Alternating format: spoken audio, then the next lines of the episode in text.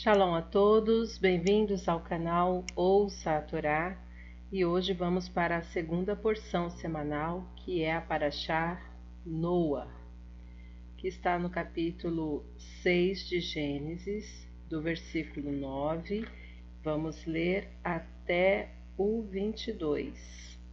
Vamos abrahar?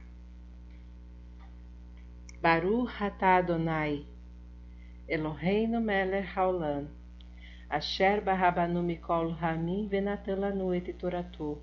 Baruhatá Adonai, noten hatorá. Amém. Bendito sejas tu, Adonai, nosso Elohim, Rei do Universo, que nos escolheste dentre todos os povos e nos deste a tua Torá. Bendito sejas tu, Adonai, que outorgas a Torá. Amém. Estas são as gerações de Noé, Noah. Noé foi um homem justo, perfeito nas suas gerações. Com Deus andou Noé. E Noé gerou três filhos, a Sem, Shem, Ram e Iefet. E corrompeu-se a terra diante de Deus, e se encheu a terra de roubo. E Deus viu a terra, e eis que estava corrompida, porque tinha corrompido toda criatura o seu caminho sobre a terra e disse Deus a Noé: O fim de toda criatura veio perante mim, porque se encheu a terra de roubo por causa deles, e eis que os farei perecer juntamente com a terra. Faz para ti uma arca de madeira de cipreste, compartimentos farás na arca e a untarás por dentro e por fora com betume.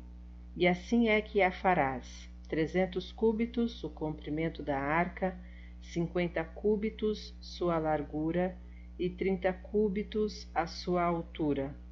Uma janela farás para a arca, e com um cúbito a terminará em cima, e a porta da arca ao seu lado a colocarás. Compartimentos térreos, segundos e terceiros farás.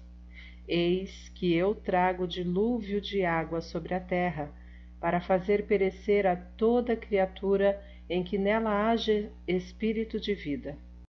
Debaixo dos céus, tudo que houver na terra perecerá. E estabelecerei a minha aliança contigo, e virás à arca tu e teus filhos, e tua mulher, e as mulheres de teus filhos contigo, e de todo vivo, de toda criatura, dois de tudo trarás à arca, para fazer viver contigo, macho e fêmea serão da ave segundo sua espécie, do quadrúpede segundo sua espécie, de todo réptil da terra segundo sua espécie. Dois de tudo virão a ti para fazer viver, e tu toma para ti de toda a comida que é de comer, e juntarás para ti, e será para ti e para eles para comer. E fez Noé segundo tudo o que Deus lhe ordenou, assim o fez. Amém. Baruch atah Adonai Eloheinu melech haolam, asher natan lanu Torah temet, v'hayeu lanatah betorreino. Baruch atah Adonai noten hatorá. Amém. Bendito sejas tu, Adonai, nosso Elohim, Rei do Universo, que nos deste a Torá da verdade, e com ela a vida eterna plantaste em nós. Bendito sejas tu, Adonai, que outorgas a Torá. Amém. Vamos aos comentários referente ao versículo 9. Estas são as gerações de Noé. A Torá, em vez de citar os nomes de seus filhos imediatamente, menciona as qualidades de Noé para destacar que a verdadeira descendência do homem não são seus filhos, mas sim as suas boas obras, as quais fazem parte de seu próprio ser. Os atos são os frutos interiores da pessoa, unidos a ela mais que qualquer outra coisa consistem na verdadeira herança que o homem pode deixar neste mundo. Sobre o versículo 11: E corrompeu-se a terra. A Torá descreve o maravilhoso mundo criado por Deus. Mas os homens dessa geração eram ruins, e sua maldade foi a causa da destruição dessa grandiosa obra divina. De nada valeu a inteligência herdada de Adão depois deste ter comido da árvore da sabedoria de nada ajudaram as descobertas no campo da técnica e indústria, agricultura, economia e música. Ao contrário, dia a dia, aumentava a sua decadência moral. Com o progresso das descobertas e civilização, agravaram-se seu orgulho e sua voluptuosidade. E mais, eles se aperfeiçoaram na descoberta de instrumentos mortíferos e destrutivos. Um único homem justo, correto e íntegro dessa geração conseguiu salvar a humanidade inteira da ruína completa.